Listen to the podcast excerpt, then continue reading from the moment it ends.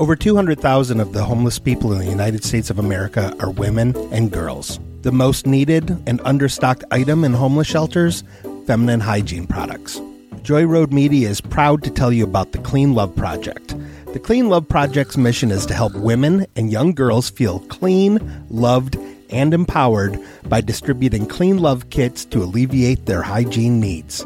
Go to thecleanloveproject.org to find out how you can help.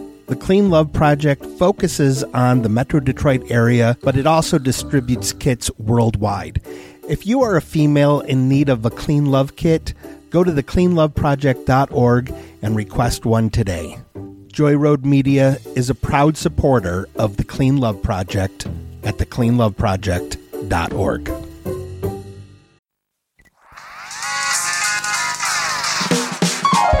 You made. Why'd you make me watch this? You made me watch something I didn't like. Next time we'll watch something I like, but I can't believe you made me watch. You made me watch The Emperor's New Groove. Yeah. I feel good that I put off watching Dumb and Dumber one more week. Are you? Yeah, because I found this morning a documentary called Sweatbox, mm-hmm. which was made by Trudy Styler, Sting's wife, mm-hmm. which is a behind the scenes look at the making of Emperor's New Groove. What was it originally called? Kingdom in the Sun. Then they changed the name to Kingdom of the Sun. And then late in the documentary, the Sweatbox documentary, someone says, What's the new title of the movie again? And someone says, Emperor's New Groove. And everyone goes, Ugh. oh no.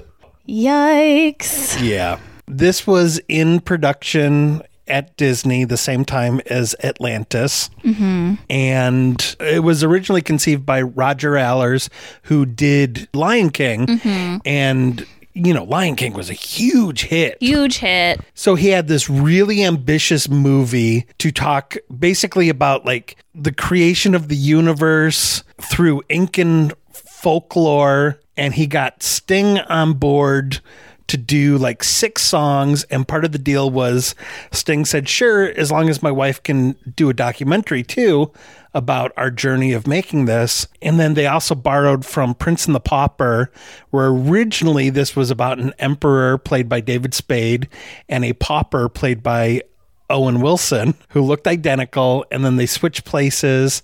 And then the Eartha Kitt character, who's like the um, little finger. Yeah, basically. Yeah. She is kind of like a, a sorceress who doesn't necessarily want to take over like she does in Emperor's New Groove, but she wants youth and she's like very vain and she's this fully fleshed out villain that they kind of ended up using a lot of the notes for that for Tangled. Um, but it was like a much, much bigger part, uh, a meatier part, more nuanced character. And there was a, a love interest where there was a llama herder played by Carla Gugino. Um, who falls in love with the emperor character mm-hmm. um, because he's you know now Owen Wilson the pauper mm-hmm. and really kind. And Sting wrote this beautiful duet. Oh uh, god. Yzma, uh, the Eartha Kitt character, had like this little Incan rock character that was voiced by Harvey Fierstein. Sting wrote a great song for him too about why can't humans be more like rocks that I think was based on a song that he really liked in My Fair Lady, maybe. Um, yeah, so Sting was really excited writing all these songs. And at one point in time, too, someone says, you know, Sting might be too good of a song make, writer to do a, a simple Disney film. Are we sure we have the right guy? Oh my god. He might be a little too old and uh, sophisticated, which is funny because then they end up getting Tom Jones, who is. I think 12 years older than Sting to do like that closing number. Um, so the whole movie is just like basically through the eyes of Sting trying to do this music for this Disney film and how everything keeps falling apart because the mm-hmm. two heads of Disney at the time saw the original thing that Roger Allers did and they were mm-hmm. like, no, we hate it all. So it slowly became a dumber and dumber movie where you see everyone involved, like even Eartha Kitt is like, I really like the way the character was before. And, yeah. And animators who create characters are, you know, just get told like, oh yeah, your character's not in this anymore. So I didn't know any of that. I just remember when it came out, I was like, I guess I'll check it out. And I didn't really have high hopes for it. And I remember thinking it was pretty funny. Like I was surprised that I enjoyed it. But rewatching it now, I'm like, eh, it's really uneven. Yeah. And now I know why. Yeah, and it took like years to get me. Like they scrapped everything. At one point in time, they had like six outlines going, trying to figure out what the story was going to be. I was telling you this earlier. They hired Marc Shaiman, who did like the music for South Park, Bigger Yeah, Wonder, mm-hmm. Uncut. Who, who's a great film composer, mm-hmm. and he was really excited about doing this where he's like i'm focusing on like every moment of animation to do like music that goes along with this. And mm-hmm. they did like one test screening which was funny because they did it up in the valley at that movie theater where you and i went to a lot of test screenings and stuff. Mm-hmm. Yeah. and the theater wasn't even like full. It was only like maybe half full. Mm-hmm. And at least according to the documentary based on that one test screening they were like no let's scrap all the music. It doesn't work. Oh my and then they cut to marc shaiman, shaiman going like i don't care. I got a giant ego. I know i made good music and they paid me. I don't care. Wow. That's like such a bummer. But I feel like that kind of shit happens all the time with movies, like not even just animated films, like the amount of movies that we saw and how they're tested and, you know, oh yeah Nobody just makes the movie they want to make anymore. No. That does not happen. There is so much interference with studios and marketing companies, and like they want to know what people think. yeah we even went and saw three billboards outside missouri Yeah. The first screening of it The first screening of it and sat next to, mcdonagh is it Martin McDonagh? yeah martin mcdonagh Yeah, we sat next to him and like his assistant. Yeah. And I was like as loudly as I could before they got up. I was like, it was wonderful. I loved it. I hope they don't change anything. when you go to a test screening they usually pull about 20 people at the Mm-hmm. end to kind of have like a q&a with them and alice and i were kind of known by one of the people from the focus group Yeah. so she would call on us just because those people tend to get like little freebies and you know free tickets yeah, they'll give you like money 10 bucks Yeah. or 20 bucks or a free ticket or something. Yeah. So that was when I kind of like stood up and was like, Martin McDonagh is the greatest writer of our generation, and we would be fools to change a thing about this movie. I know. I feel like almost everybody really liked it. Yeah. But we were like, don't change anything. Like, it's perfect the way that it is. And it got nominated for an Oscar. And it got So- nominated for an Oscar, and so did um, Frances McDormand, and so did um, Sam Rockwell. Yeah. So it was amazing. And I hated the Chips movie. And how many Oscars did Chips get nominated for? Oh, yeah, zero. You're never going to let that go. It turns out I have my finger on the pulse of the Academy Awards. Maybe the problem with the Chips movie is that too many people interfered with it. Maybe that was the problem. oh yeah, yeah, that was that was totally the problem. Well, I'm just saying, you know, it could have been one of those things where people like, I want it to be raunchier. I want it, you know, I want this, I want that. I am curious to see how the Chips movie that got released because you and I never saw it once it was released. No, because you were like, we're never going to see this. You were so angry about how much you disliked it, which, I mean, I thought it was fine. I didn't like it, but I was like, you like, liked it. I didn't. Oh my God. You know what? Fine. I thought it was okay.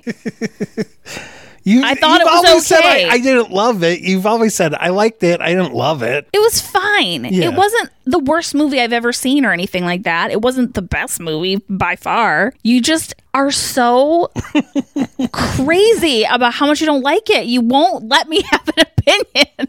You're just like, you're wrong. It's like, who cares? It's a movie. It's one movie. Why are you so crazy? Well, had we watched this beforehand and you said, eh, you know, it's fine, I could have also said, yeah, but you like the Emperor's New Groove too. so, I did like it when it came out, and I feel like I've seen it maybe once or twice since. you are right. It is kind of choppy in the pacing. And after seeing like the documentary, I was like, well, how many people wrote this thing? 11 people wrote it. And I was like, oh my God. And then I looked and saw that 26 people are credited on Lion King. So I was like, oh, well, you know. Yeah. I mean, I don't know, you know, what all goes into creating, you know, like the big release for Disney each year. The big animated release for them each year. So I don't really, Yeah. you know, who knows? Maybe The little bit I know about animation, and based on where I'm going to go with this, I'm, I don't want to say our friend's name, but our friend that is an animation director in Hollywood, the horror stories that he's told me, Yeah. like when he worked on, uh, I, I can't remember the name of the show, but there that's was probably good. Yeah. Maybe don't say that. But there was a animated TV show that was his first job, and it was created by a bunch of pretty well known and beloved comedians. And they were just brutal to the animators and made them work long hours and weekends and overtime just because they didn't like the way like one line of like one joke played out. And then, you know, they'd go back in on Monday and then the creator people were just sort of like, eh, yeah, maybe it was better the first one. Like Yeah, just animators get treated like shit. And another thing that he told me was that Disney, apparently going back to when they were making propaganda Oh, yeah, yeah. war bond films, films. Yeah.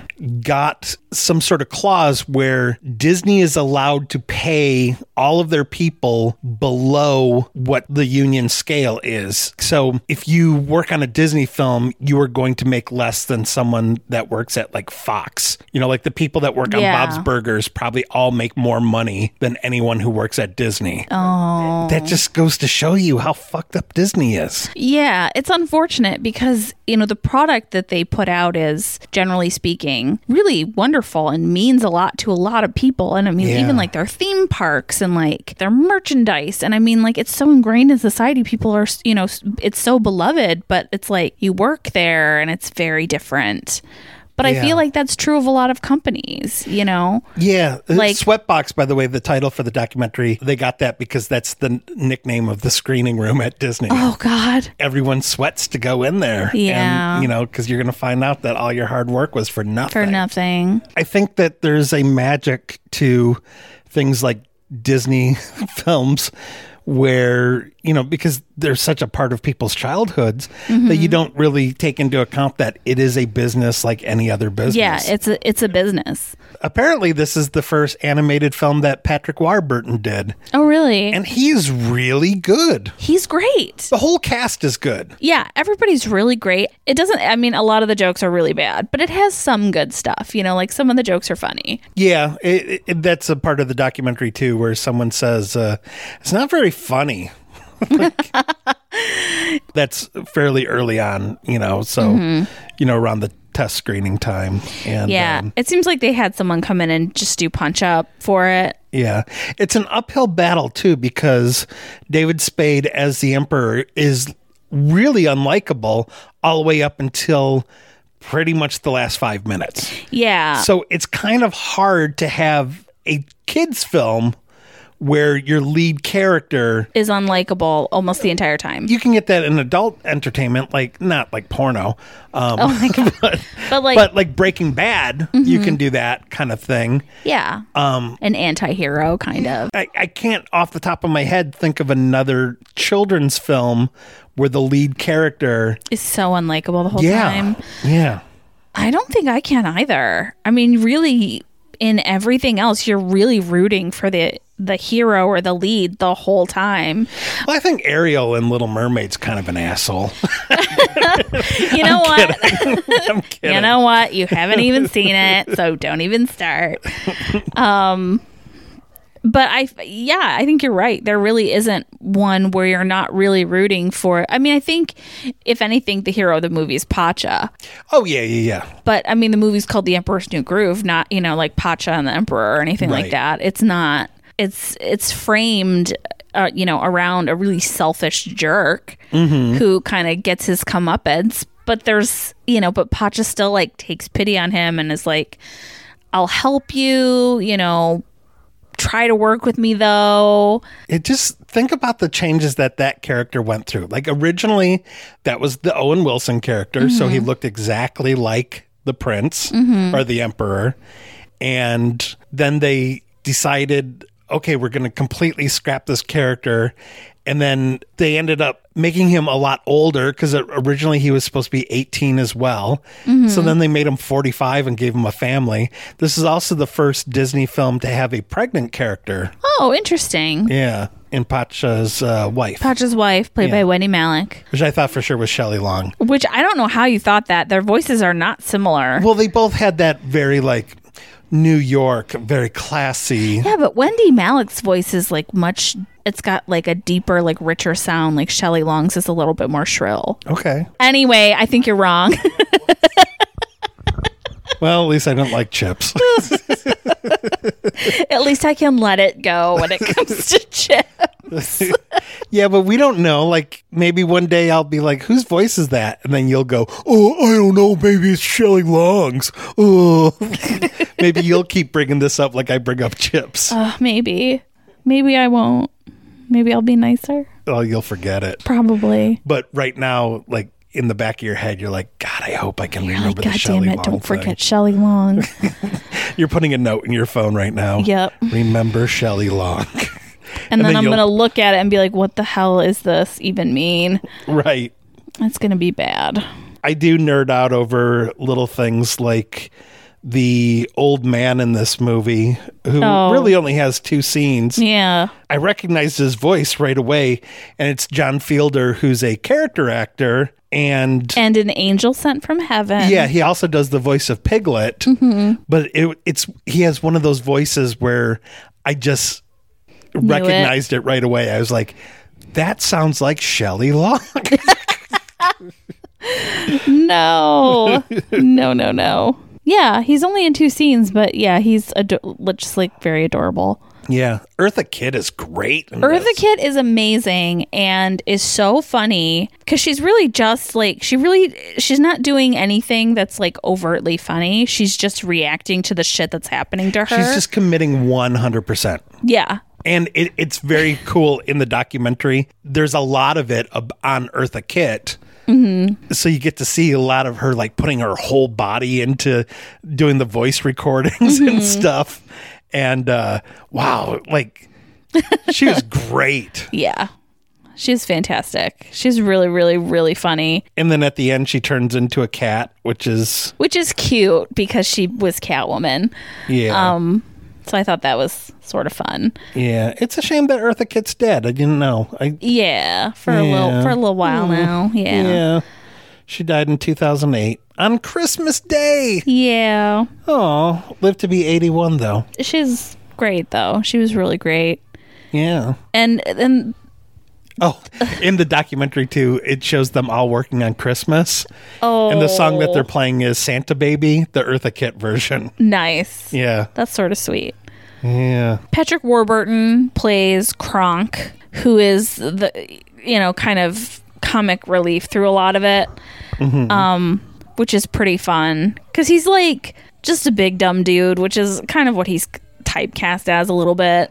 yeah. Um, But I mean, crushing it. You know, the big dumb dude with a big heart. Eartha Kitt was also the first Catwoman to be older than Batman. Oh, really? I didn't know that. Yeah, she was one year older. Hmm. Yeah, Nice. But yeah, I th- everybody was really good in it. I think they did, you know, a good job with what they had. I think David Spade was the right choice too for the character. yeah. He, he plays smarmy. Smart, yeah, exactly. He does a great job of being like, "Oh, why? It's why is this happening to me?" You know, he does a great job of doing that. Yeah, And, you know, even at the end, like after he and Pacha survive the um the bridge collapse, and he's like, "You saved my life. Like you care about me." And he's like, "Oh, come on, nobody's that heartless." Like he can deliver lines like that believably. yeah. I never think of him as necessarily a good actor, mm-hmm. even though I am a David Spade fan.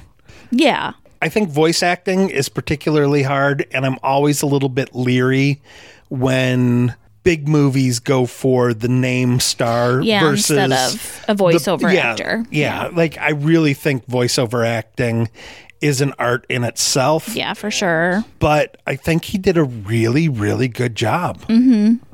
Yeah, he 100% can be, you know, he he really did a great job being compassionate towards the end and you know, caring about Pacha and having kind of an internal struggle, especially when they're trying to get the vial so that he can become human again. And he kind of has to choose between Pacha and the vial. And Yeah. you believe him when he rescues Pacha instead. I didn't dislike it at all. I liked the documentary a lot more. than Yeah. I liked it just because that's that's how I nerd out. Yeah, I know.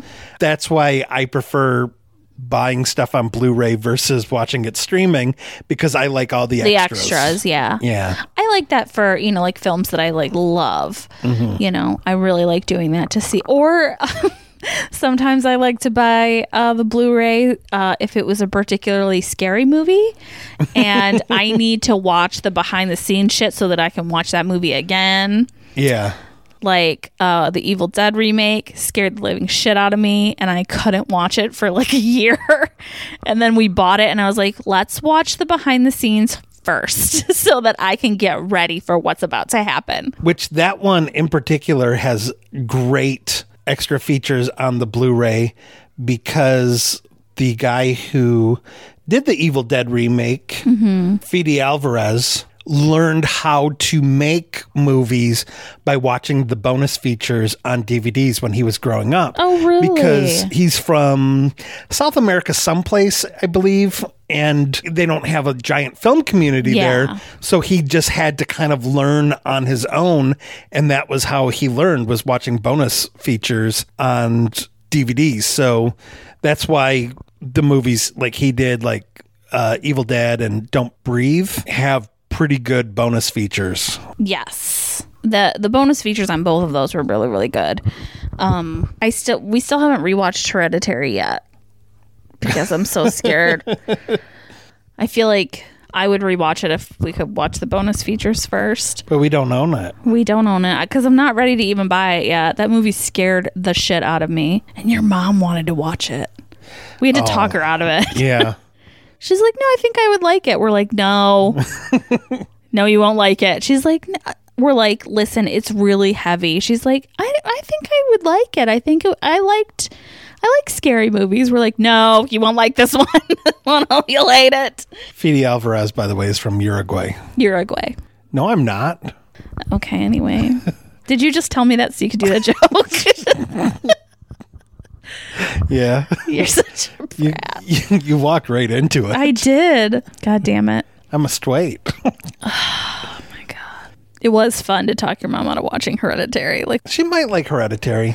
I think she could. Mm, all right, I'm gonna do a spoiler alert. So if skip ahead for like 15 seconds or whatever, even with the sawing of the head off, like when Toni Collette saws her own head off, you really think she could make it through that? Oh, I completely forgot about that. Yes. Yeah. I mean, it's towards the end, but like that's one of the most horrifying things in the movie. Apparently not to me. Maybe you blocked it out because it's so upsetting. Yeah, maybe. Yeah, that is a pretty uh now that I'm thinking about it. Like when I watched that part, I was like, is this movie almost over?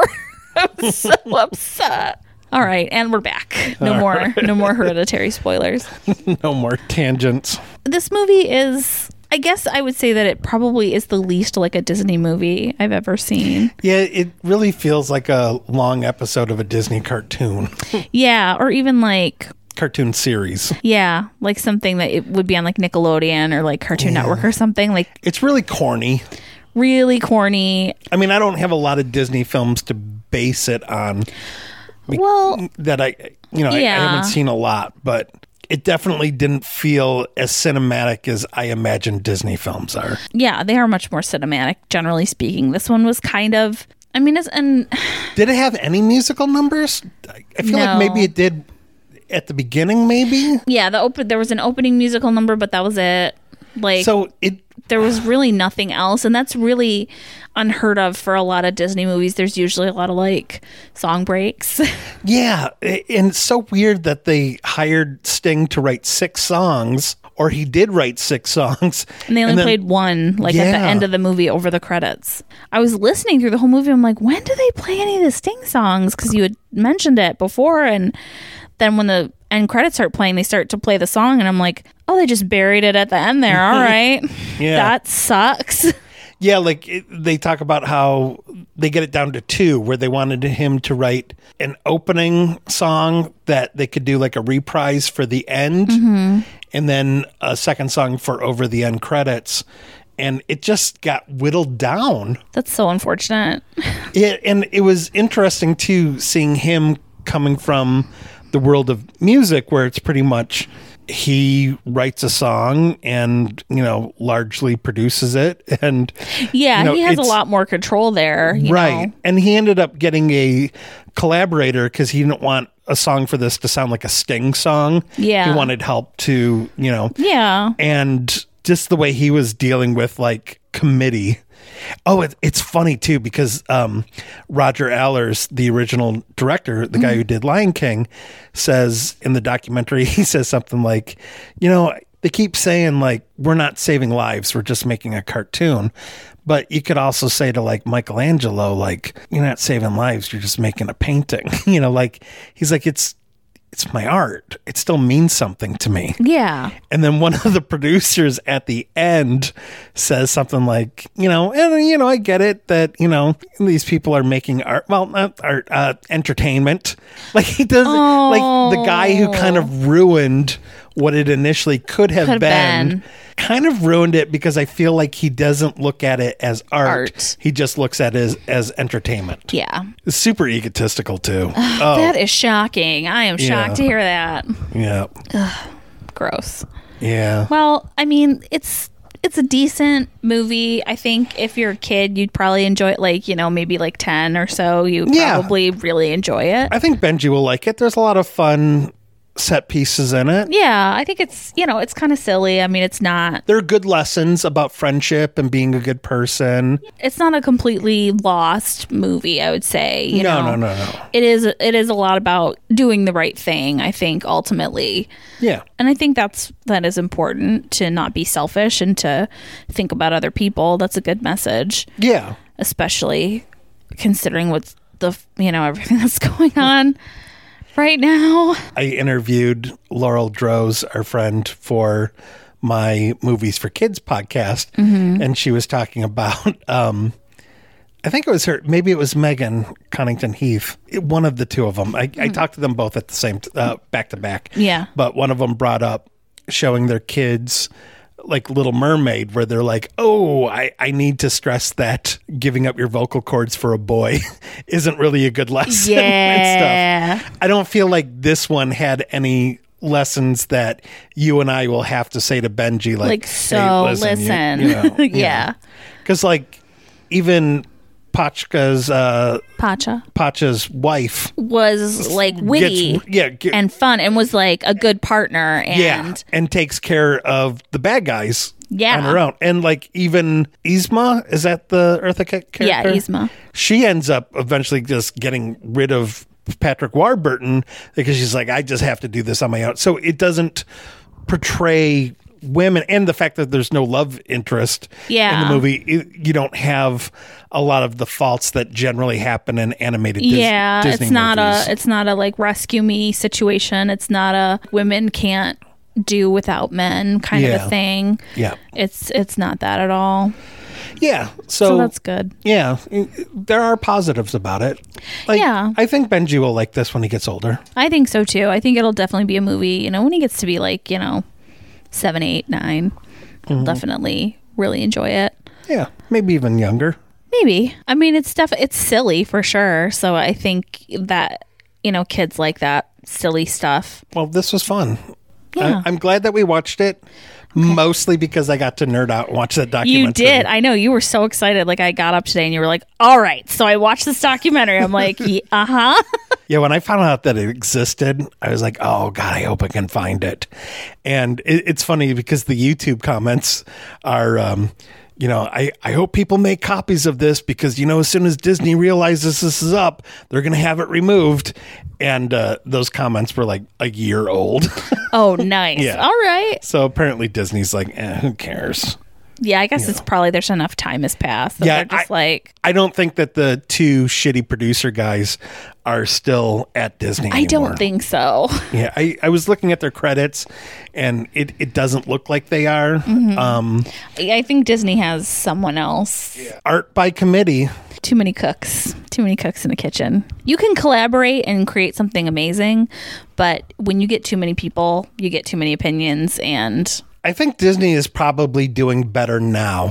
I think so. but then again, I, I can think of counterpoints to this because I was going to say The Mandalorian, being Jon Favreau's vision largely, turned out great. Mm-hmm. It did. then the flip side of that is Disney not letting like um, Lord and Miller do solo like they wanted to. Yeah. And it which makes me wonder if like Thor Ragnarok had come out beforehand and maybe it did. I'm not sure. It makes you wonder if they did or you know maybe the timing was different. I, I would have to look and see but you know Thor Ragnarok being kind of a comedic thing. Yeah, it was would- funny. Yeah. I actually saw that one. Yeah, And, and- I don't usually see those. And I, I guess Disney is letting Taika Waititi do a Star Wars thing, Yeah, which they I'm are. very excited about. I'm super excited.